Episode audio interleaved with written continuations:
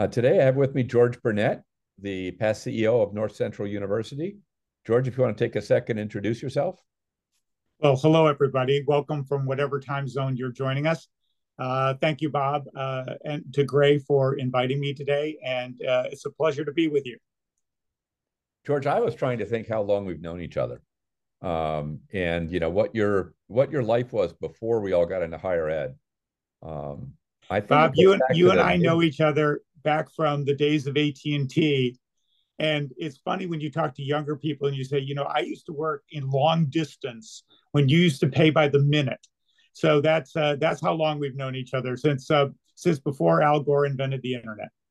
Yep, that's right. In fact, I think that was one of our first projects was trying to figure out if there's anything you could do with a AT&T calling card on the internet. Um, a, a whole business that doesn't exist anymore.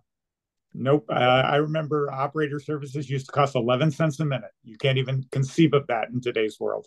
Yeah. Um, what's an operator? Uh-huh. So, uh, anyhow, um, and then I, I, think we started together uh, back when in, you know, in, earlier days. Um, and then uh, we, we caught back up at, at North Central. So, um, it's a pleasure to have you. Um, I've always enjoyed working with you as someone who is always looking ahead and um, very creative. So I think uh, you know, stemming originally from your experience, was it one of the major ad agencies, as I recall? Right. Uh, well, this was back a place called Benton and Bowles, but uh, it's all morphed into the big mega global uh, ad agencies at this point. But uh, yeah, I've started in the advertising business, then went to telecom at AT and T, where I think you and I met. Yeah. And then, like all of us, maybe on this call, there are certain people who didn't start in higher ed, but uh, ended up there as part of their career and spent the last uh, 20 years really working in uh, various parts of higher ed, mainly in the for-profit sector, um, mainly in online. Yeah. Well, I think in that, you know, you really ended up on the cutting edge of the whole online thing. Um, so what we'd like to talk about today is things that you've seen in your travels that enabled growth in higher ed. I'm I'm tired of this whole spiel that you know there's a declining population of people who are college age and woe is me and so enrollment declines are you know uh, just we all have to live with it. Um, I've seen too many organizations that decided not to live with it and um, set out to grow and did it or at least maintain their enrollment and did it successfully. So I'd love your ideas on how to do that. Sure. Well, thank you. Uh, let me start though by talking a little bit about the environment. If there's anything I've learned from our friends in regional accreditation, is that you know any institution of higher learning or frankly any corporate entity in the commercial space really has to understand the you know the environment in which they're operating mm-hmm. and kind of the major forces that are affecting um, their degrees of latitude and the environment in which you know they're having to produce whatever results their mission dictates. Uh, so you know, I don't think there's any doubt though, and and I, I, I appreciate your pushback because sometimes it's easy to say you know there's nothing I can do because you know the the world's against me, the environment isn't good or whatever.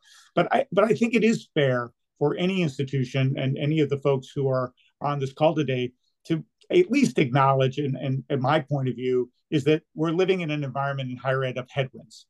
Mm. That doesn't mean that the outcome or there's nothing you can do about it or the outcome is inevitable. But I think there are several headwinds which says that the job of growing is harder today. Mm-hmm. Um, you know, there's an old saying that a uh, rising tide, and I know you live in New England, you know, rising tide lifts all boats. And I would say that we do not have a rising tide in higher ed today. Let me just give you a couple of data points to why I think we live in a headwind environment versus a tailwind, or, uh, or uh, the tide's going out instead of coming in. Uh, one is, and this is a phenomenon of only about the last 12 to 18 months, but obviously today, right now, we're living in an environment of rising interest rates and inflation. And that just makes the economics of higher ed harder. Uh, and frankly, this is something that hasn't happened in the US economy for several decades. So it's new and it's affecting all of the parents and all of the um, the potential students, particularly in traditional hi- higher ed. Yet it affects people throughout their um, you know their learning journey. The second thing is I think we're you know we've been in an environment where tuitions have gone up pretty consistently for you know at least you know the 20 years I've been around in higher ed. Um, and you know, I think there's increasing because of just the absolute cost. Uh, you know, there's downward pressure on um, on tuitions now, or certainly the limit of your ability to price. And used to be a right. consultant back. You know, what's your pricing power? Well, I think pricing power has gotten lower in the in the higher ed sector, whether it's profit or profit or non for profit. So you've got an inflationary environment which is driving up your costs, and your pricing power, in a sense, is going down. I think there's also, a, a, a, unfortunately, I think a bit of a false narrative, but one that is still there, which is the, the skepticism about the value of degrees. Mm-hmm. And that's a very pernicious problem because people can say, well, I can do without that. You know, I'm not a believer in that. I believe degrees are still the most um, critical step in upward mobility in, in um, today's economy but there's growing skepticism or growing belief that alternatives, alternative credentials, boot camps, et cetera, they're somehow substitutes. Uh, and while I think they're complementary, I don't subscribe personally to the substitute argument. Well, I think a lot of people think they can do without any of it. Um, and, and and potentially might be for certain segments of the population that might be valid. To make that a generalization, I think probably gets it wrong and probably gets it wrong for more people than less. Okay, so uh, I don't think the exception, you know, the person who doesn't need a degree and does exceptionally well, uh, maybe in a skilled trade, uh, that doesn't prove the rule. Give me well, two other just, ones. Um, chime in there, George. I mean, uh, if you go to the Georgetown Center for Workforce and Education, uh, they actually did it, made an effort to do the ROI on a college education. Now they were looking at four-year colleges, so this would be different for two-year colleges, for example, or for grad school. Um, and the, the the average for a liberal arts college was over nine hundred thousand dollars in um, incremental earnings, um, the the present value of incremental earnings, um, and it was very similar actually for engineering, uh, liberal arts, and the other group that they studied. So it, it, wasn't so much about program; it really was about did you go to college or not, um, and you know who knows if those numbers will uh, you know continue but uh, $35,000 last I knew of average debt. If I can buy a million dollar income stream, that's a pretty darn good deal. Right. Um, so I do. And that's why, go ahead. To your point, that's why I think that's why I called it a pernicious argument. I think it undermines for the majority of people the value proposition because what it's arguing is there are, I think, a minority, but there are people who don't value from that and they're using that to make the generalized argument well the, the degrees aren't valuable. And i think that's a that's not actually I don't actually think it's a true argument. The other issue is that i think it has a lot of unintended negative consequences. Yeah. Uh, um, let me just raise two other issues because i don't want to harp on on the negative but i think it, it provides context i think at least today and this is a very you know temporal topic i think the uncertainty in the department today around title IV. i mean are they mm-hmm. going to give money back are you, you know, is the Supreme Court going to rule one way or another? I mean, you're just creating a lot of uncertainty. So, you know, and that uncertainty, I think, has unpredictable uh, effects on on on parents and on students and on uh, lifelong workers and things about you know how they're going to take advantage of or participate in higher education in whatever form you know is right for them. And and then the final thing is, I think the system is, at least as we looked at it, um, it tends to be that um, you know, and I don't actually think this is good either, but I think it's an environmental thing. Is big is winning today. Um, you know, the people who are really succeeding tend to be the universities that higher ed at scale. I mean, you know, if you think about in the online business, yes, it started out as a lot of entrepreneurial for-profit businesses, but the big ones today are the SNHUs, the Arizona States, the Western Governors, uh, you know, these are the 100,000 to 150,000 student, you know, um, franchises online today. It's not the um, the, the for-profit sector. Um, that you know that that change has happened over the last uh, decade. So mm-hmm. I think you have a tough. If some of your audience come from smaller, more niche plays in higher education, they're not one of the big systems or things like that. I think that what we've seen in the last decade or so is that the the big tend to win because they're dealing in scale and cost economies and the sophistication of dealing in the internet. And that doesn't really lend itself to people who are smaller. So you know, that's true. Um, though there's, uh, we're talking here to talk about growth, and certainly those guys have been some of the, well, by far the biggest success stories from a growth standpoint. But one of the things I, I looked at a while back is um, where did all those students come from? And my expectation is they came from all sorts of on-ground schools, but you know, the students chose to go online.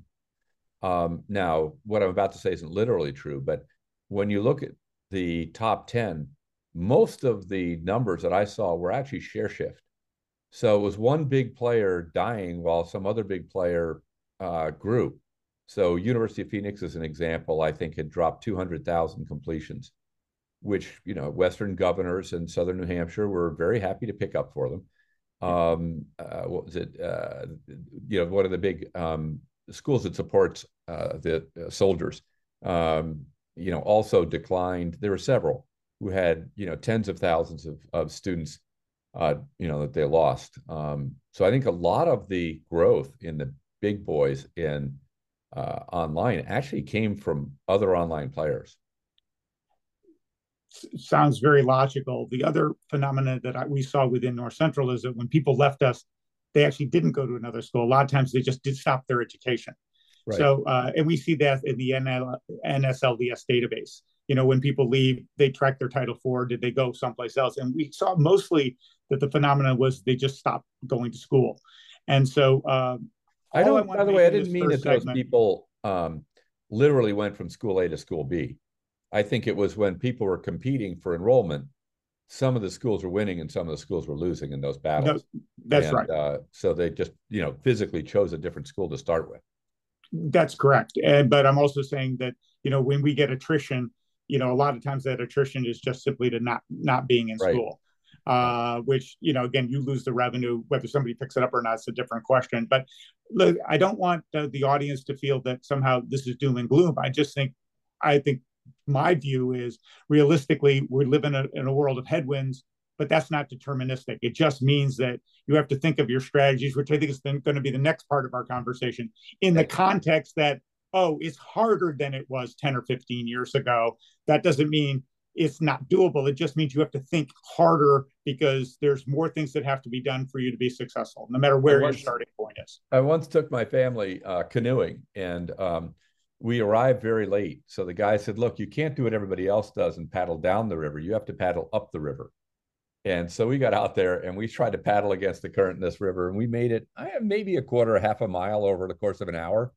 Um, and then we turned around. That was, you know, paddling against the the wind, if you will, or the tide. And we turned around, we're back there in five minutes. So yeah, it is a lot tougher um, when you're doing this against headwinds. Yeah. So I would like to encourage people who are, are listening here that there's a lot you can do. We're going to get to it in a moment, and we'll talk about all the things that you know I think about when I think about institutions, no matter where their starting point is and what their mission is, the things that they might consider in terms of uh, how they might grow. So, how would they do that? Oh, I'm glad you asked. That's fun. Let me just, I'll, I'll just list a number of things that, that come to mind. If, you know, if I were sitting in an institution of higher learning today, I was sitting in this environment, which we just described, and we won't harp on. Uh, you know, what are the things that I would be looking at? Let me just kind of list them for fun, and Bob, you can come back and we can discuss any of them in particular. Uh, one that you and I actually worked on together for North Central University is is clearly programmatic array.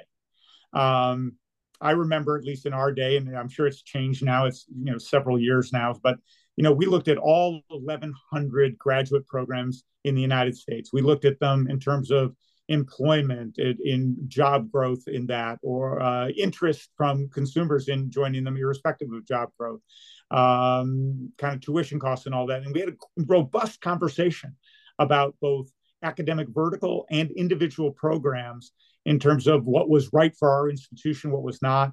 Uh, I think it's important to say we really engage faculty, uh, both at the you know individual faculty and deans in that conversation about what they thought was right in their academic area.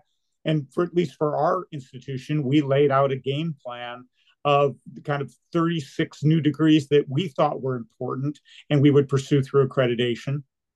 Uh, while we also evaluated all of How our existing degrees? programs for potential, you know, things that we wanted to wind down. How many degrees? We picked 36 degree areas. 36 degree areas. How many of those did you actually launch? We actually ended up launching, we actually got uh, um, accreditation approval for all 36. Uh, then the and, and so uh, I would say we launched all. Eventually, we launched all of them. Although I transitioned out of North Central in the middle of that process, but I I know that we had uh, regulatory authority to launch all of them, but that took about three years. So mm-hmm. you know, I think the thing in the programmatic area because you have to get it through your own institution, then you have to get it through program. Uh, you have to get it through accreditation. Then you may have to get it through programmatic accreditors, depending on what subject area you're in. And then you have to have the resources to launch and the personnel and the quality uh, of quality curriculum. Uh, you have to think of it, uh, in my view, you know, programs are a long-term, continuous process. It's not something you can do in reaction to a, uh, you know, let's say a revenue problem today. That it's not a short-term fix. I think it's a long-term trajectory for an institution. So, how many uh, programs did you launch in the first two years after you picked 36? Uh, I don't know the, I don't remember the exact number, but I think in the area of 10. So yeah, I, I brought it up because you don't see a whole lot of people who can launch 10 programs in two years. Um, yeah. How did they actually do? You know, you know, it, you know, honestly, they did well and we were very happy with them, but it's a little like, you know, preparation is everything. You know, it's, it's all the work you do to make that determination, to get buy-in, uh, across the institution to get buy-in with faculty.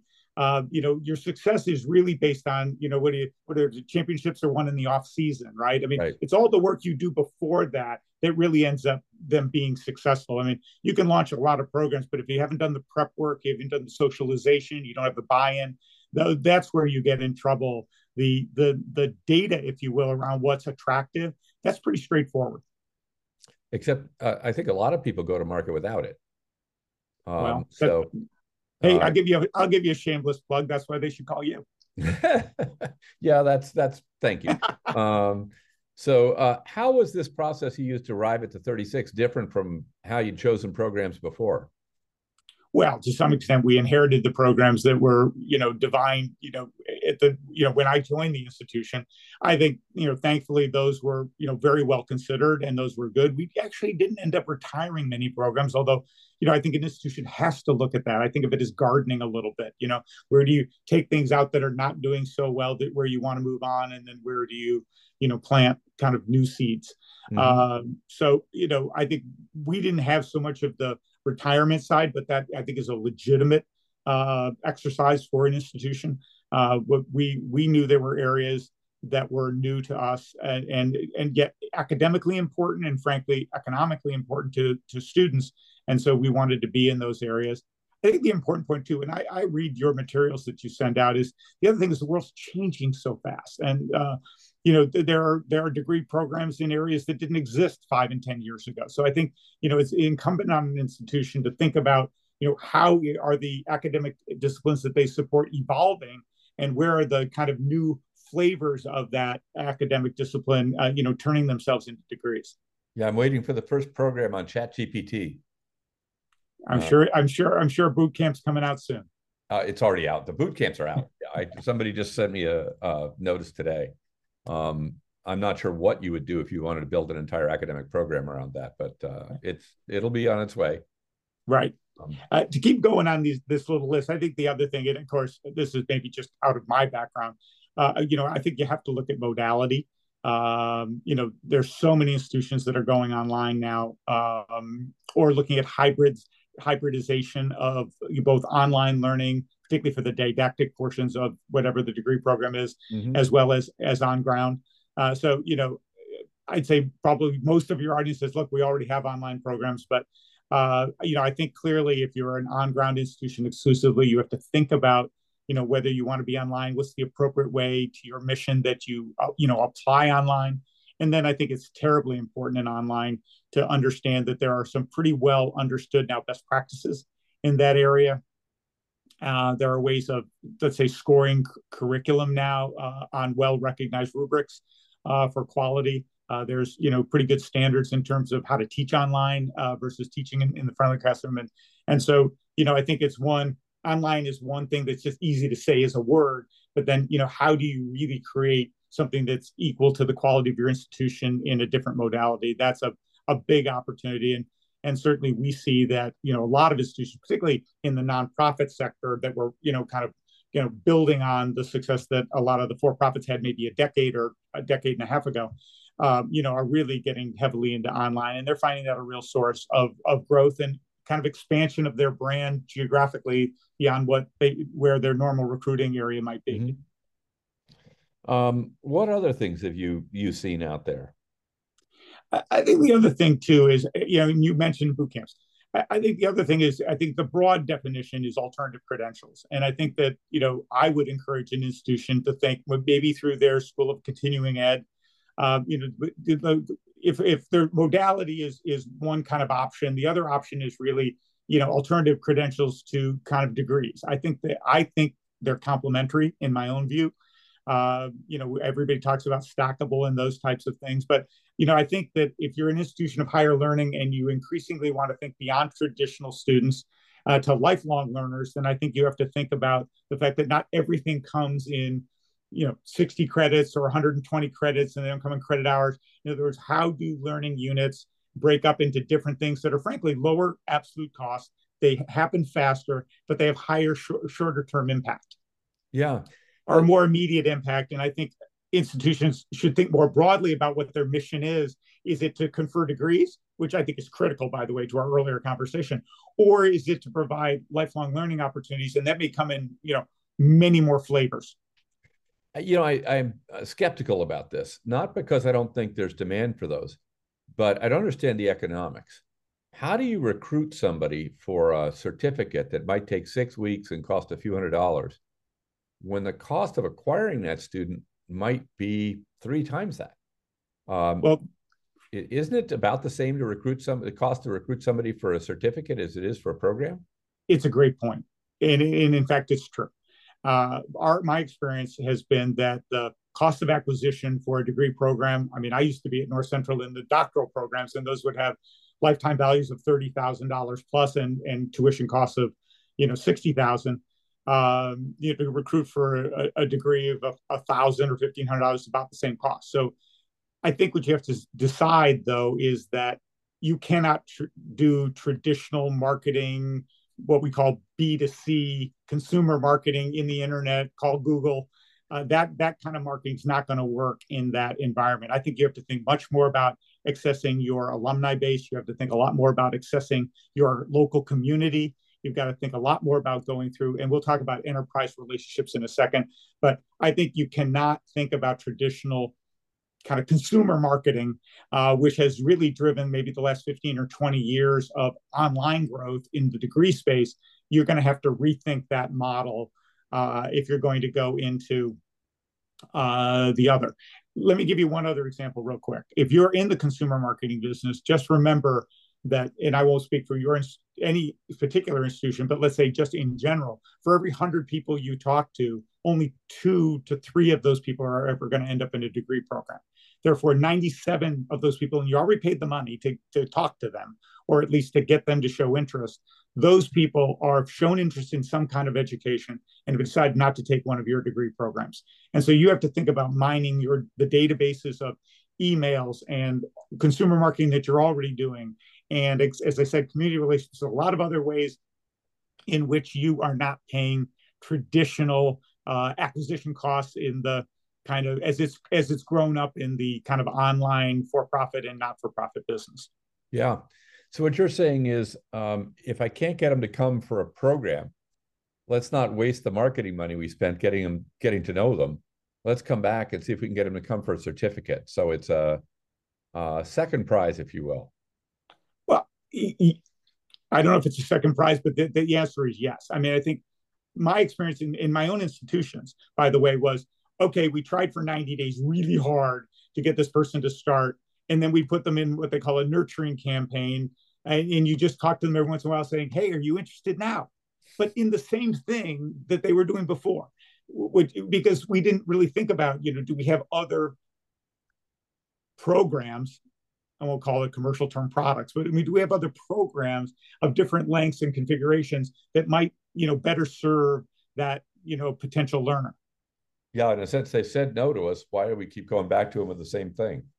Well, you know, it's not entirely irrational. To some extent, people change their mind, life extent, you know, circumstances change. both for good and bad, right? Some things, hey, I'm in the program, my life got harder, I have to drop out. Other things of, hey, things have cleared up, I now have a window, I want to go in. But but the yield on that is in, in commercial terms is very low. So, you know, and and institutions of higher learning, at least in my limited experience, you know, tend not to have a very robust portfolio outside of that. That's why in a sense they've ceded that ground one one because of their belief in degrees and two maybe you know they didn't believe it, in, it was included in their mission you know they don't just don't have a robust product portfolio in that in that realm and and a lot of those boot camps and alternative credentials come up and i'll just raise one other point and then we can move on is in the area of technology and the problem is you know higher education institutions at least in my experience don't operate at the at the pace of innovation and the pace of change and the updates in curriculum that are required in the technology area. That is, that is tough. So, you know, your institution would have to embrace that not only from a marketing strategy standpoint, but also from a programmatic development and updating standpoint. So, it's a whole ecosystem that you would have to you do as a part of a strategy to grow. It can't be just like, oh yeah, let's just do some of those. Yeah, it's interesting, and I think uh, there are a couple things here that are in, that I'm going to weave together. I'm not sure they're really, you know, they're, they're different, but um, if you take that text base and you say, look, I've got to have a way of updating my curriculum much more rapidly than I need in other parts of the institution. You know, my English curriculum is not going to change 50% every two or three years. Um, but new coding languages come along all the time. And, you know, there's been a major transition in the analytical ones uh, from R to Python, um, such that, as I understand it, most people now would would probably not use R, um, which people spent decades learning. Uh, so you know that's one, if in a, sense, a different business model you need or a different um, instructional model you need uh, to do that. Um, one of the things that people miss too is when you're online, uh, it's not just about being able to run a Zoom meeting um, for your students. Right. Uh, somebody has to handle financial aid, and you know those students aren't available between nine and 5 mm-hmm. um, admissions, you know, they right. want to come talk to you at nine o'clock at night because that's when they're going to study. Um, right. Bursar's office, you know, registration, all those things need all your operations need to be re-geared um, in order to be effective online, or you simply won't be around when the students need you. Um, it's on it's on it's on my list, so I'm going to get to that yeah. in a couple of in a couple of points. So you put those two together, and you've got really a very different kind of institution you might need to be to be, for example, in the tech space online versus teaching humanities on ground. Correct.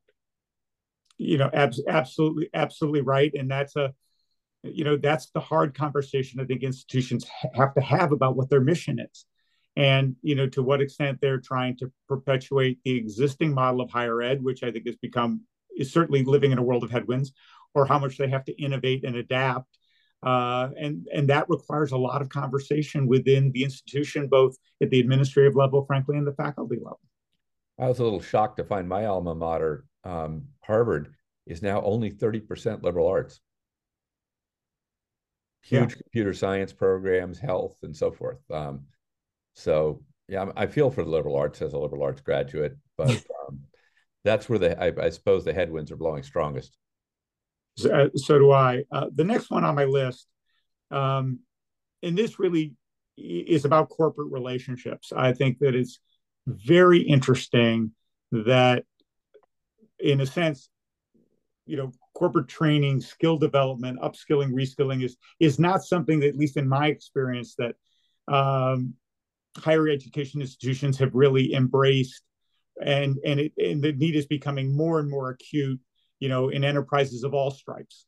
Mm-hmm. and so you know i think it's an interesting question that there's no doubt that higher education institutions have very strong relationships are really economic engines within their you know whatever area they do. Some are national like like your alma mater. Some are very regionalized like public regional uh, uh, part of state systems um, but there's no doubt that those relationships are important but they tend to be more philanthropic kind of donation and support relationships not so much where higher education institutions do they think about or do you want to think about you know can you help the educational needs of those those you know enterprises that are part of your community and part of your you know influence area.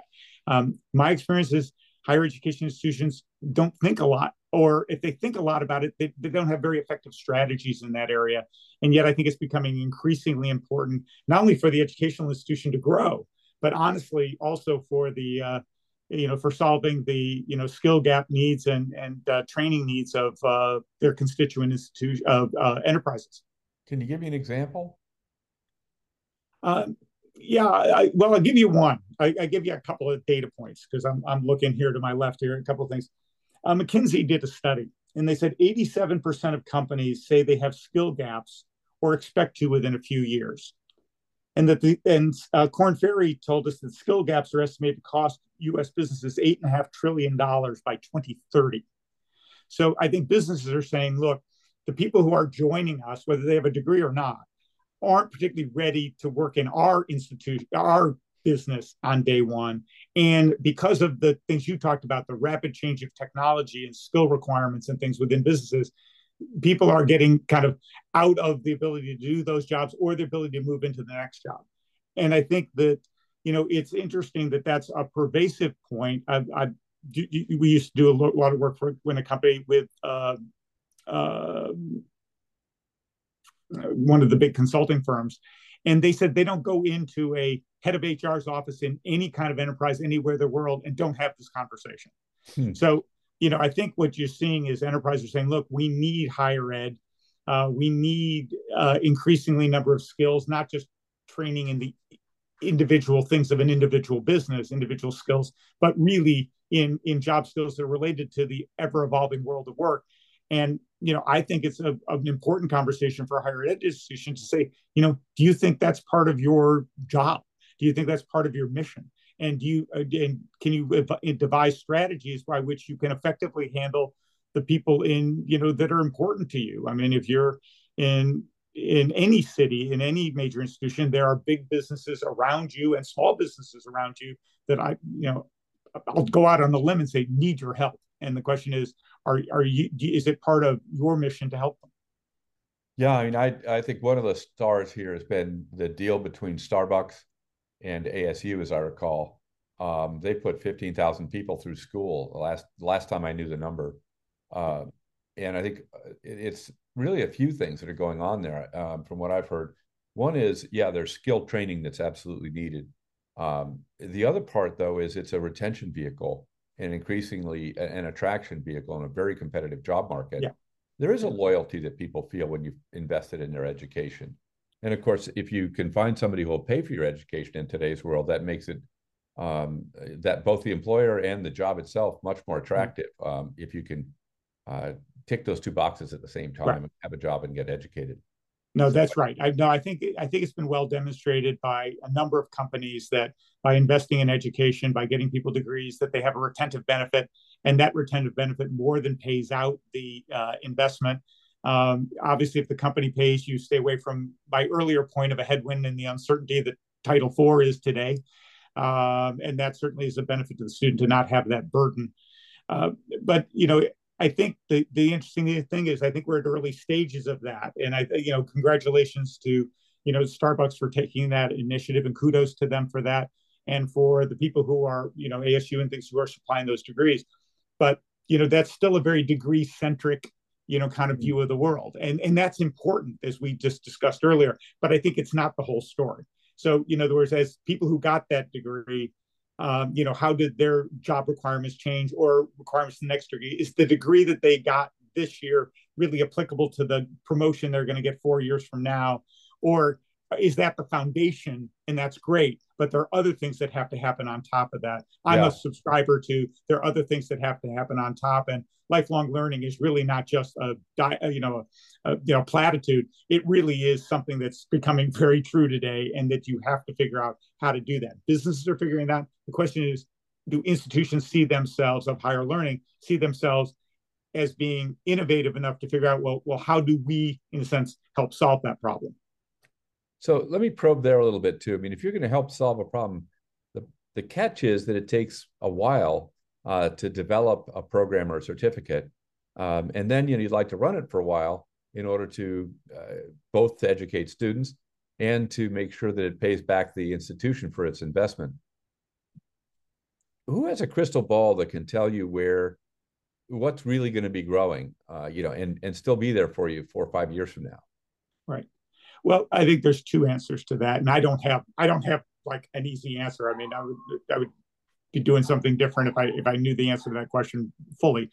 But I think there one there are there are enduring skills, there are enduring competencies, there's enduring knowledge uh, that that you know transcend that, and and that's what a lot of higher ed does do quite well. Uh, and and I think What's this will also tell you there are soft skills that are also enduring. You know, how do you communicate? How do you relate to other people? How do you show empathy? You know, th- those are important traits that, in a sense, you know, transcend the the next you know uh, you know language or, or or or particular skill. But I think the other part of it is I think that you know just like you discussed earlier, and and I would ask the audience to you know think about your own institution. I mean, at what pace do you really work? And does that pace really consonant with in a sense, the needs of your students or your constituents. In this case, it might be a business. And I have a feeling the time frame of change and innovation is very different. Um, and therefore, if you're going to participate effectively in that area, both for an enterprise and a student, you have to think about, well, how do we re-engineer our processes so that we can, you know, adapt and innovate much more quickly? And, you know, there are other enterprises and other industries that have thought about that. You know, there is how do we do things you know quicker? How do we not invest so much? How do we fail fast and, and adapt? I mean there's a lot of you know literature and there's a lot of you know thinking that's gone into you know as, as the economy accelerates in terms of its rate of change you know how do institutions of all ilk you know how do they adapt? Mm-hmm. well you know having worked in corporate america for a long time i think we often look at higher ed and say it's slow but oh my god can corporations be slow? Sure um, and you know, you and I both seen entire companies swallowed up because they just didn't adapt to really whole industries that just don't. You know, long distance was an industry. Right. It doesn't. The whole industry no longer exists. Um, so it's you know that it's easy to underestimate higher ed's ability to change, and it's also easy to overestimate uh, the speed with which other large institutions of any kind, um, you know, governments or or or industry can change. But I was really relieved when when COVID came through and proved that actually when higher ed puts its mind to it, it can change really fast. Right. Um, you know, we put millions of students online overnight. Now yep. we've got to find a way to replicate that. Yeah. Um, well, I yeah, I just think it's a it's an opportunity for the audience to be thinking about, you know, in their own institution, you know, do they see employees and non-traditional students uh, and and and businesses that they have relationships with as one of their constituents and yeah. do they are they if they want to you know go after that i think they've got to think beyond degrees. Um, and i think they have to think differently about their processes and their time frame and rate of change. Not because they're particularly bad at it or so it's just the requirements of that task are different. Yeah. The niche has shifted. Yeah. Um uh, so the, the other one, good. Yeah, go ahead, because I'll just know, finish up with I'll just finish up with one more. And again, it, I, I, said I would come back to it because you talked about it. it there, there are three things, at least in my experience, in kind of the more traditional, you know, marketing and and recruiting students into online programs. There are three things that are most important. Um, is it is it the program I want? Is it a price that works for me? Is it at least in online? It's maybe it's four things. It's at least in online. Is it is it is it at an institution that's near me, even if it's online? Mm-hmm. Uh, the, the the importance of proximity is is amazing. But the one I want to talk about is the fourth, and that is time to admit. Your is that it, the time it takes me to make a confession? No, it's the time the institution is to admit me. And so the conversion rates, I, have seen the data, the conversion rates are very directly proportional or inversely proportional to the amount of time it takes you. So when you think at your institution about how long it takes from somebody to be interested for you to admit that person and for them to be able to accept that admittance, I think that that is something that, you know, in a traditional on ground, at least when I was growing up, you know, that is a, a you know, at least a four or five month process, right? Uh, there are people today experimenting with the you know equivalent of AI bots and all that, particularly with provisional admittance policies um, that are trying to do it in under an hour. Mm. And so, you know, with everything to be verified and all that, you know, uh, you know, later. And, and, there's a lot of work to be done in that area. And, and look, I, your audience is saying, well, what about accreditation? What about? There's a lot of things going on. But just think about the broader issue here, where there are people now saying, look, I want to take an interested party and never have a person talk to them, gather all of their data, and make a provisional admittance in under an hour that is the kind of world that people have to think about whether they want to participate, don't, whether it's legitimate or not. But that kind of adaptation is something that's going to be, you know, really, really important for people to think about because the traditional way in which our timeframes operate, in which we, you know, admit people and processes, are probably going to put institutions at a competitive disadvantage if they want to grow in an increasingly competitive marketplace, where particularly in online, where there isn't the kind of um, you know, kind of, you know, you know, they don't have some of the kind of hometown, you know, uh, advantages. Advantages. Yeah. Well, you know, you you mentioned time to admit as part of the admissions process, but don't you have another factor, which is when can I actually start school?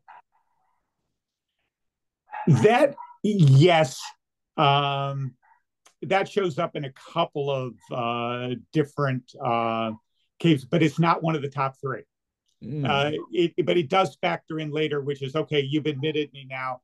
You know, can I start now? Or you know, we see this a lot in community colleges, particularly in healthcare. Well, I only start two times a year, and so you've got to wait six months. You know that that is you know increasingly difficult. Um, and again, I will tell you, at North Central University, because we had a a one-on-one teaching model, we had 52 starts a year. So you talk about there are people trying to you know, kind of innovate that cohort model and trying to, you know, make it more flexible for customers. I mean, ours was unique because we were very doctorally focused. So I wouldn't say to everybody on the audience that, oh, you know, that's something that, you know, you should sincerely contemplate.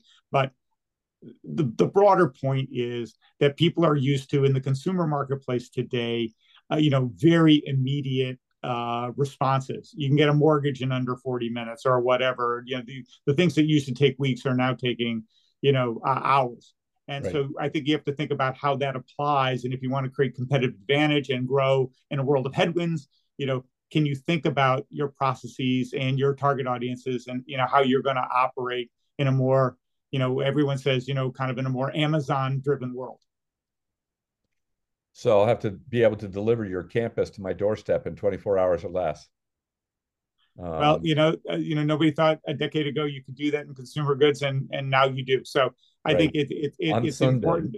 It's important. Yeah. yeah, I know it. It's important to be, uh, you know, just thinking, you know, kind of an environmental scan out and saying, look, the world, the world's expectations, what you expect as a consumer in the consumer world, kind of sets to some extent your expectations more broadly. And you know how do you think about what is appropriate? Because there not everything is appropriate. What's appropriate and not appropriate as you try to innovate your approach to the market. Because in a sense if you want to grow um, then you have to kind of look at analogs and you know i think the consumer analog in terms of customer experiences is relevant yeah i think that's right especially if you think of the analogs around consumption of content um, as opposed to goods uh, you know that used to be i watch tv and I I watch whatever you want me to watch and all the ads that are there and I can only watch it at 6 p.m. if I want to watch X and um, you know that's just not the way it works anymore. I if I want to watch something I'll watch it when I watch it uh, when I want to I'll watch it on whatever device I want to and um, you know and by the way I'm not going to watch ads. Um, right. So it's really been a fascinating change. I think does ripple into higher ed, um, especially the online portion of higher ed that that I'll I'll learn anywhere on any device at any time what I want to learn, uh, which by the way doesn't fit really a degree. It's much closer to a certificate. I want to learn how to do this particular thing right now. And, uh, and I would argue, I think that's right. And I would argue if higher institutions want to seed that, those people, that revenue and things, maybe because they can't acquire them, whatever, it's a totally legitimate choice to say, look, let let a commercial boot camp do that or a for-profit x do that or or whomever. Um, or you know let let an enterprise hire a training company. But but i don't think that's that that that is a choice that should be evaluated In other words, yeah. does and and and in evaluated, is that something that your institution, if you're looking at it and saying, look, I'm doing this, I like my revenue trajectory, I don't, I like the student participation, I don't. If you want to change that, then you have to start thinking about, I think, more expansively about, you know, are there parts of adjacent markets, if you will, to use commercial terms, that that you're ceding away to other more entrepreneurial, maybe more commercial terms because you're not adapting to that and it's a choice. Do you want to or don't you? And there's no right or wrong. I think it's just a question of what are you willing to think through and do and how well can you execute against that and you know is that fitting with where you want to take the institution and if you want to grow i think it's at least should be on your list for consideration yeah you know i i i, I actually think i disagree to a, a point on that which is um i don't think a responsible uh, leadership team um, and faculty really have the prerogative to commit institutional suicide. And um, if you don't change, that's really what's happening. You know, if, if you're Harvard, you're fine, right? You you know, you go from admitting three percent of your students to four percent of your students, and that solves your admissions problem. Um, but for all the rest of us, um, you know, it's you've got to really hustle to get students, and I don't think I've met a college yet that was able to go down the path of shrinking to adjust um, and come out of that healthy um, or come out of it at all. Yeah. Um, it, you really have to make the changes for growth if you're going to survive. Um, especially, for example, as a small independent, if you don't, you know, if the state's not going to back you, you're not a public, um, then I, I, just don't think standing still works um, as a strategy. Yeah, I agree with that. I don't think standing still. It's very hard to cut your way to prosperity. Yeah. Um, and if you find, you know, if you're the audience and listening to this and you find yourself in that situation, I think Bob's, you know, perspective and advice is absolutely right. If for some reason you're in the audience and you don't have that experience, you know, maybe you went to Bob's alma mater or something like that, or you got a big endowment, whatever. I just won't speak for every institution because I think the diversity of people listening to this all have different circumstances. And what I'm what I'd like to do is just say there's no one right answer for any institution, but I would say, you know, I give you five, six, seven things to think about if you wanted to grow. Those are the areas that I would go explore. I just wouldn't be so presumptuous sitting in my chair to say this is the answer for you because only you, your administration, your faculty, your your your constituencies right. and community can really make that decision. Um, but here's where I do agree 100% with you is that the, you have to make i would argue you have to make acts of commission. Mm-hmm. you, you, you know you have to decide what you are willing to do what you're not willing to do and then understand the, the consequences of that and say yeah that's ultimately right. That's what we want. Uh, because i think the idea that in a sense in a world of headwinds um, i don't think just standing still in a sense is the answer but i don't want to be prescriptive because i don't know exactly what's right for any particular person on this call and what their institution is facing well, and one thing I found is, and I think we'll find as we go through more of these webinars, is there are many, many paths to growth. Um, and colleges can be very creative about this. Many have been. Um, so picking the right one for you really is the it, it, the right ones. I, I, had one of my one client said, "Yeah, our, our strategy was all the above."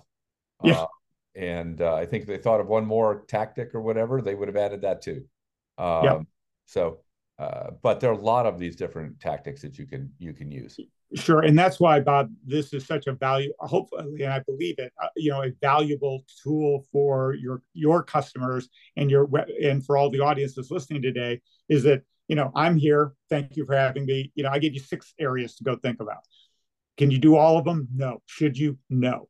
But boy, it's a. It, I'll give you six lists, and if you listen to three more of these podcasts with you know uh, other folks sitting here in my chair, you know they're going to give you six more and six more and six more and it's going to give you a really nice array of possibilities from people who in a sense bringing you their experience you know to give you a good you know kind of uh, landscape that you can evaluate well let's um, i want to switch gears a little bit and talk um, now not about individual tactics i want to do a little more of that actually uh, but then shift to sort of the bigger levers um, mm-hmm. leadership mm-hmm. organization uh, maybe even compensation that has to be thought about. But first, a, a little bit more on the tactical side. What have you tried that didn't work?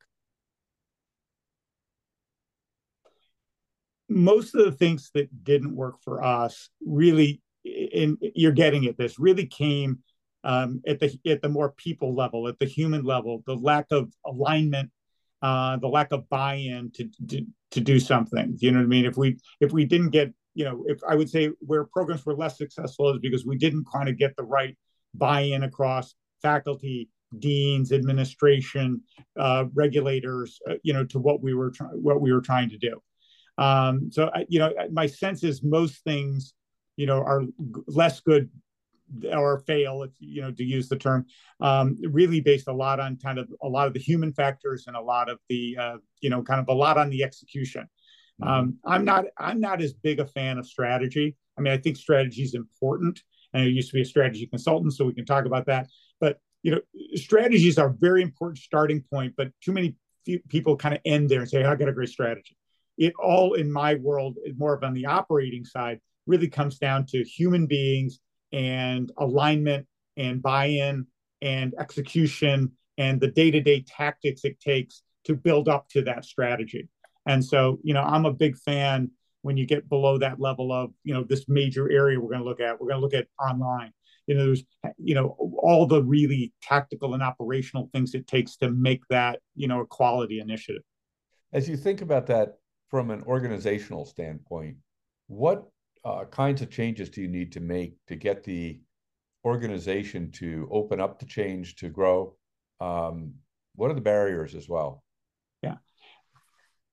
I think, you know, we go out on the limb here a little bit. I, I think the biggest thing, and, and I think it's incumbent on leadership, um, is to create an environment where people can disagree and really talk things out. I think that, you know, my impression is the the hardest part is when people don't tell you what they're really thinking they just you know yeah they just agree with you so you can move on they're not willing to have those difficult conversations and so therefore you think you have agreement but you really don't mm-hmm. and and that that shows up when the proverbial rubber hits the road and you're operating and you have a you know a number of people or you know groups or constituencies that are just really not on board in in the real world of is it really are you really doing it you know it might have been you know you know passive acquiescence at the meeting um, and so i think it's really really hard and leadership has to think hard about this which is do we have an environment where people are really telling us what they think? Are they just agreeing do they just want to you know i just want to get to my retirement. I just want to get to the next thing. I just want to you know i'm just i just got to get through the day. meeting. it isn't worth it you know? Yeah. it just isn't worth the agony uh, either to disagree or to try to you know change things. I think that's a tough cultural issue in organizations and and it, it tends to bias you toward the status quo it tends to you know and and that's a hard one and and there's no easy answer to it and i certainly am not smart enough to to give you some you know quick tip on it.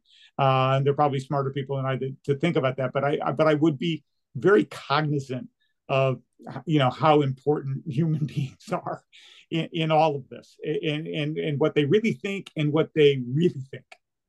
Yeah and there i think what you're saying is it's critical that you have an environment where they're willing to express what they think um, any sense of how you create that environment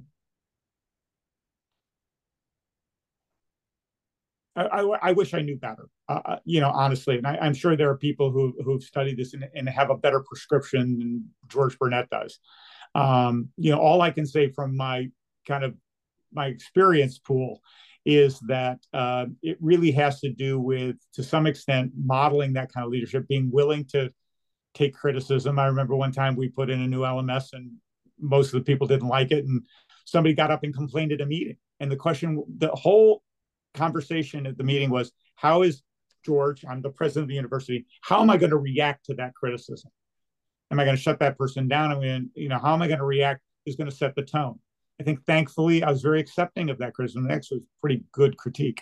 Um, but it uh, it just gave permission to people to express that, and we went and we actually started delving into okay, what are these problems? What else do people have in it? It seemed to open that up. But I don't want to say, you know, I don't want to give people a glib answer here and say this is easy.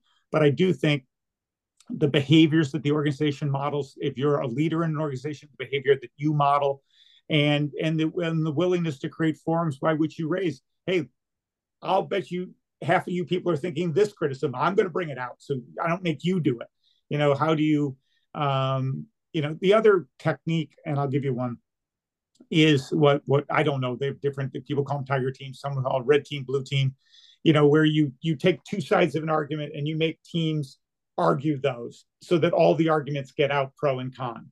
Mm-hmm. And so it's not, you don't assign it to some individual person who wants to be critical. You assign it to a team that says, look, the negative case is this, and the positive case is this. And then you try to engage the organization in saying, well, what are the merits?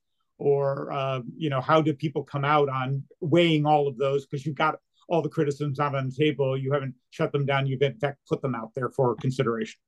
Yeah, the thing I would add to that that I found really effective in in facilitating meetings actually when there was strong disagreement, um, which to your point, that's actually what you want to encourage.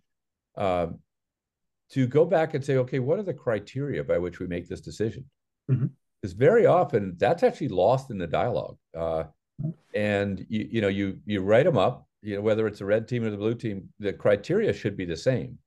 Um, and then you just go down the list very qualitatively as when we were doing it and it's surprising how many times all the pluses end up on one side of the ledger.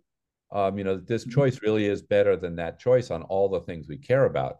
It's not that um, it's perfect, but against our criteria, it looks very good and the other does not. Right. Sometimes it ends up being 50 50, and then you really haven't gotten very far. But I've been surprised how many really difficult dialogues uh, can be solved to just say, okay, well, oh, how do we actually decide this? What you know, right. what are the criteria we want to do? And then just lay it out and see how the the choices map.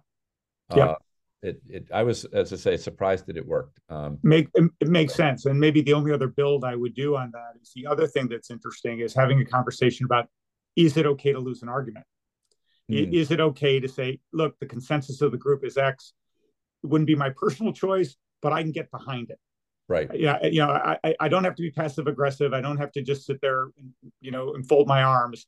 I can actually get behind something, even if it's not exactly what I wanted. What I wanted, yeah. And that's a cultural conversation people have to have. In other words, when you don't get your way, what are you going to, um, you know, how are people going to behave about that? You know, is there is there resistance, passive resistance, or it's just I'm not going to play, or is it okay? You know, that's the way we as an organization, as an institution, operate, which is we have fulsome discussions. We get on board, we make a decision, it's not good. It's it almost by definition. Think about politics today. Everything is you know fifty point one to forty nine point nine. I mean you know there you know once you make a decision, can you know do people have the cultural norms to you know rally behind that decision and and to you know everybody gets behind it and and pulls in the same direction. I mean yeah that's something that a lot of organizations haven't kind of sorted out. I mean do we all believe those are the you know operating rules of the road?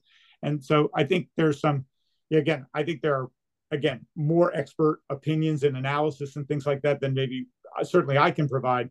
But I think this is a rich area for people to be thinking about in their own institutions, which is you know what are our cultural norms? How do we operate? How do we deal with dissent? How do we gain consensus? What is the right? What is the normative operating behavior when you have a consensus? How do you operate going forward? You know, I would say that's a pretty rich area for people to think about because I'll come back to my initial point which is I think most strategies kind of fail on execution and fail on human factors. They don't fail because people got the wrong strategy. Yeah. Um, so let's uh, touch on another area. Um, when you think about some of the other functions in an organization, we've been pretty focused on the academic side and leadership. Um, mm-hmm. What has to change outside of that? Marketing, admissions, finance, financial aid. Uh, what other areas need to be uh, re-geared for growth? Well, I, I would focus on one in particular, and that's technology. And I mean, it's it's almost you know it's so easy to say, but I think that at least our experience is that the in a sense, if you think about time and innovation and rapidity, that you know the ability to use technology, which has evolved so dramatically in the last you know 20 years, uh, you know to to change processes, to simplify them, to go faster, to speed to admit. I mean, that's a policy issue, but it's also a technology issue. And so if I think about the, you know, the things that have to change, most of it is human, but but I think so much so much of your capabilities and the ability to, in a sense, make policies in the real world in terms of customer interact learner interaction and that type of thing is really coming through the platforms that people are increasingly using uh, you know, I think that's a, a ripe area for people to be thinking about. One, because the feature function, you know, the customer experience or the learner experience, the student experience is, is so richly informed by how they interact not only with human beings but how they interact with technology. I think that's a just a critical, you know, part of of, of bringing a a an institution, a, a a a learner experience to life. Whether it's just in the classroom, it still is huge. So I would say, you know, obviously, you know, I prioritize administration and faculty and governance and those types of things is critically important. But I think you have to think more holistically about particularly your processes and about technology to kind of really those. E- effect those, enable those in today's yeah. world. And hopefully not to blow up in your hand. Yeah. Um, so, uh, as I recall, it's an old French joke where the punchline is, "In technology is the most certain path to ruin." Yeah. Um, and uh, certainly, we've all we've all been through some sort of a tech transition. It wasn't pretty, but I agree with you. What which any particular technologies do you think are important at this point? It's probably beyond my area of expertise, so I just won't, you know, pontificate for the sake of of chatting. Yeah. But but I do think you have to be thinking about hard a lot of these AI and bot technologies, and there's a lot of that human interaction that's getting substituted by those, and they're getting increasingly better. I know in the consumer world, you know, I'm running into what I used to be at AT and T, like you. I know you worked with this there. Um, you know what we used to call uh, you know uh, IVRs, which was you know kind of uh, you know press seven, press seven. Well, it, I'll tell you, they're pretty good right now, and you know you in terms of both language recognition, you know these now these large language models. I'd be thinking hard about how my customer interactions are informed by those kinds of uh, technologies. I can tell you the people who are thinking about you know doing this entire uh, admissions process, um, you know, uh, on, on based on business rules in an hour are, are really thinking about that interaction with, in a sense, a much more, it's funny, kind of high touch human reaction, but not using humans. And right. so I think that technology is going to, you know, you're going to see that rolled out in some of the more innovative, let's say non-degree players. And the question is, at what point does that infiltrate into the more traditional, you know, degree degree uh, processes? Yeah, I find it really interesting. I mean, I think um, when I think back to getting grades on papers, I think the comments I usually got were one letter long. You know, it was a you know A B C D E, and maybe if the person was particularly loquacious, you might get something like "good job," um, and really a chatbot can do better than that. Um, right. And a chatbot, if the professor chooses to review it, would be even better still. Um, right. But they can, you know, it could automatically give you good feedback on the structure of an essay um, even to the point of rewriting it for you um, to show you what it would look like. So I think there could be a lot of applications out there right. uh, that take some of the routine burdens off faculty's hands. Um, I do think for the foreseeable future, they'll need strong oversight because they, I don't know if you've heard about this in ChatGPT, but it does this thing they call hallucination, um, where, you know, it, it just has too much CBD or whatever in the uh, machine and uh, all of a sudden it just starts making stuff up. Right. Um, and you know, it could be in the middle of something where the first paragraph is right and the third paragraph is right, but the one in the middle is just you know, it going off on its trip. Um, I think I think we all have to have the perspective because we all kind of read in the headlines and you know people love it and hate it. I mean, this stuff is, I mean, I'm sure it's been in the lab for a while, but in the public consciousness, this is less than a year old. So I think the you know the, you know we have to understand that you know this stuff in in our normal time frames so we think about you know what, what at institutions of higher learning we write you know decade long strategic plans and things like that i mean the amount of change that we're going to see in, in, these kinds of technologies is dramatic. But even look at the i mean just because i watch ads like all of us do when we're when, when we're not doing surfing or not paying the extra amount for our streaming services. I mean just look at the ads for Grammarly that says mm-hmm. okay i want to be assertive. Well here's the way to say that. You know the, the, there's a lot of things that are are, are becoming aids to you know how people uh, how people interact, and just that we in higher ed need to be cognizant of those things and figure out and be thoughtful about you know in what ways they apply to whatever strategies for growth that you know we want to pursue. I'll move off this tech subject in just a moment and AI. I think one of the things that I've heard from people is that when you get somebody whose language skills are weak or they may have a linguistic disability, all of a sudden this AI stuff becomes a really powerful tool. Um, and I think that's very encouraging in a sense. Um, it gives somebody with dyslexia a way of, you know, writing an essay that, you know, is apparently, you know, more coherent than they might have been able to write by themselves, even though the idea was in their head. So I find that, you know, sort of thing really very encouraging, as opposed to all the other real problems we have with it, which is, uh, isn't it just kind of plagiarism in some strange way? And how do you learn to write an essay if you never write one? Um, so we'll see how that all plays out over the next decade. And you're right. I think ChatGPT hit the radar in December. Um, so maybe it was last November when we first started to hear about it. So we're all subject matter experts now. With you know, two months of reading the the headlines. But well, I, you know, unlike I, I many think... technologies, though, this is one where you can just go online and play with it. Um, you know, and and watch these astonishing things it does. Um, yeah, we had it write poems for our marketing campaigns, and they were much more effective uh, than our regular marketing campaigns um, because people thought it was cool to get a poem. Uh, right. So uh, you know, who knows where we'll go with it. But uh, and one other uh, functional question for you, actually, maybe two. One is uh, finance. Um, does that have to be thought about differently when you're trying to grow? Do you need a different CFO to be uh, the CFO of a growing institution than one that's going to hunker down? Um, I think the jobs are. I don't know if you need a different individual. I think the jobs are different. Um, I've I've lived in shrinking organizations, and in shrinking organizations, the the emphasis is on cost control. And I've lived in growing organizations. By the way, growing's more fun. If anybody has yes, a choice out there, a great deal uh, more fun. It's a lot more fun. And in, in growing organizations, it really the the big job from a financial standpoint, in my view, is how to use cash and the deployment of capital. Um, and and those are those are probably two different skill sets. That doesn't mean the same individual doesn't have it, but I think you have to think about, you know, what is the what are the financial requirements of the institution, given what our not only mission is, but what our trajectory is.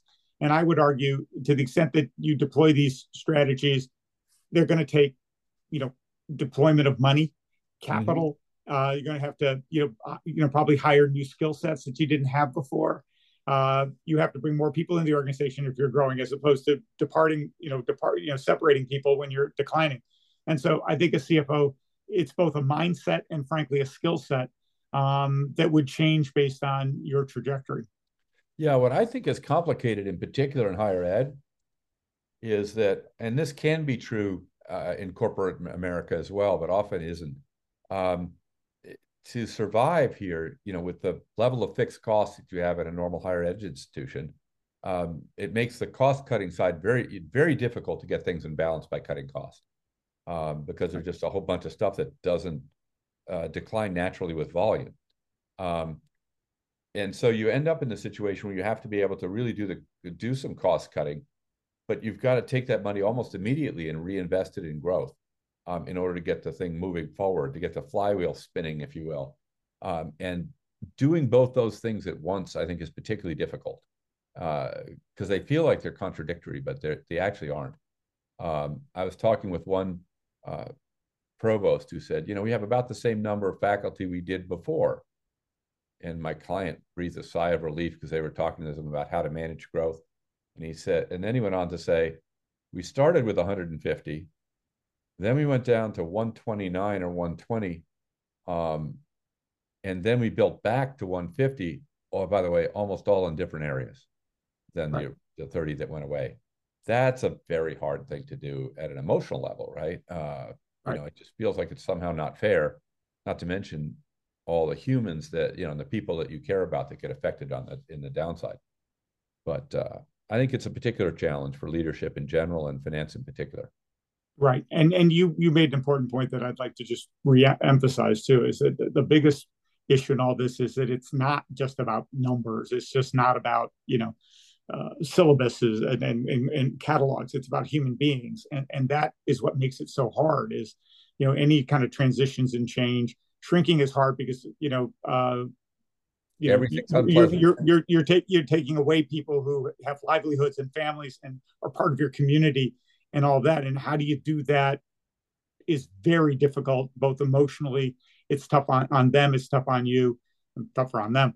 Uh, but you know, how do you do that? And then do you send that you're just not that's not just one vector, but you're doing you probably are growing back in in different areas with different skill set with people people because they're not as fungible across some of these newer initiatives than you know some of the more legacy uh, parts of an institution. So uh, you know, again, I, I, come back maybe to my theme is you know strategies. You know, is you know. Uh, you know, uh, drama is easy, comedy is hard. You know, or strategy is easy, you know human beings it's difficult and and, and i think we have to understand that you know at the end of the day it all kind of boils down to people and relationships and community and you know how do you how you manage through that is a, a tough job of the leader in the environment and the respect they show people in both going out and coming in is is i think you know important to maintaining the you know the character of the institution you know it is an interesting point george that i astonishingly had not thought of because it really is very obvious. Um, but in many industries, there is a machine that's a central part of the productive process. May even be how the client interacts with you if you think about an ATM or something like that, right?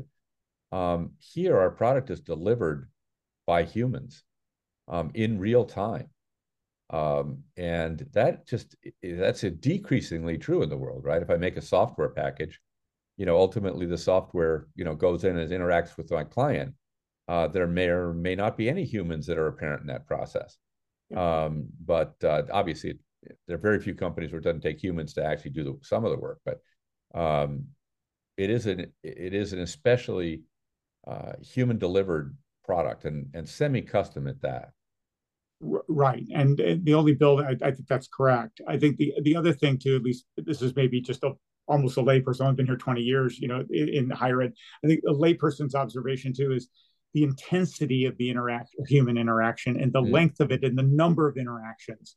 Mm. You know, you may interact with an individual at a, a business or whatever, you know, how many times a year, how many aggregate minutes. But when you think about education, and that's why, at least in our students, and I suspect in the audience, your students, uh, you know the, the intensity of their emotions the intensity of their interactions are so great because that's the kind of nature of the process. The nature of the learning process the nature of certainly traditional education and going to school on campus. Uh, even even i was surprised at how emotionally involved uh, people are in online education. I mean the idea that this is some kind of a dispassionate transaction of the transfer of knowledge uh-uh it's not the way it works. It's one of the most intense and why it's so interesting that I think all of us love to be here. It's just an intense interpersonal, you know, process and interaction and in in working with faculty and the feedback of knowledge and working with administrators and you know navigating campus both at the most vulnerable and developmental times of your life as traditional students and frankly through the decades after that as non-traditional students. So I think again this it's, it's funny how much of our conversation post the kind of mechanics of how you grow, you know, really come down to so many, you know, important and I think intense, you know, human factors. There's one thing you said when we were working together that I always remembered, which is this time you spend with us in your, you know, uh, frame at, at North Central University, you know, online at 11 o'clock at night um, when you put your kids to bed, has to be the best time you spend all day. Um, which is a, a crazy high standard. Um, but I think it is central to the concept of growth that um, we've got to help people get past their grade school. I don't want to go to school, right? School's you know tedious and um, and unpleasant, and into a different place where school is the best part of their day. Learning is the best part of their day, um, and I think that's a, a a very fundamental aspect of this of growth, both for the individual as well as for the institution. Yeah, I think our, our, my experience with non-traditional students in particular. So you know, for all of you who are doing with traditional students, it's just not my my background, so I won't speak to them. But with non-traditional students, and particularly North Central at the doctoral level, I think is the most epitome of you know kind of terminal degree.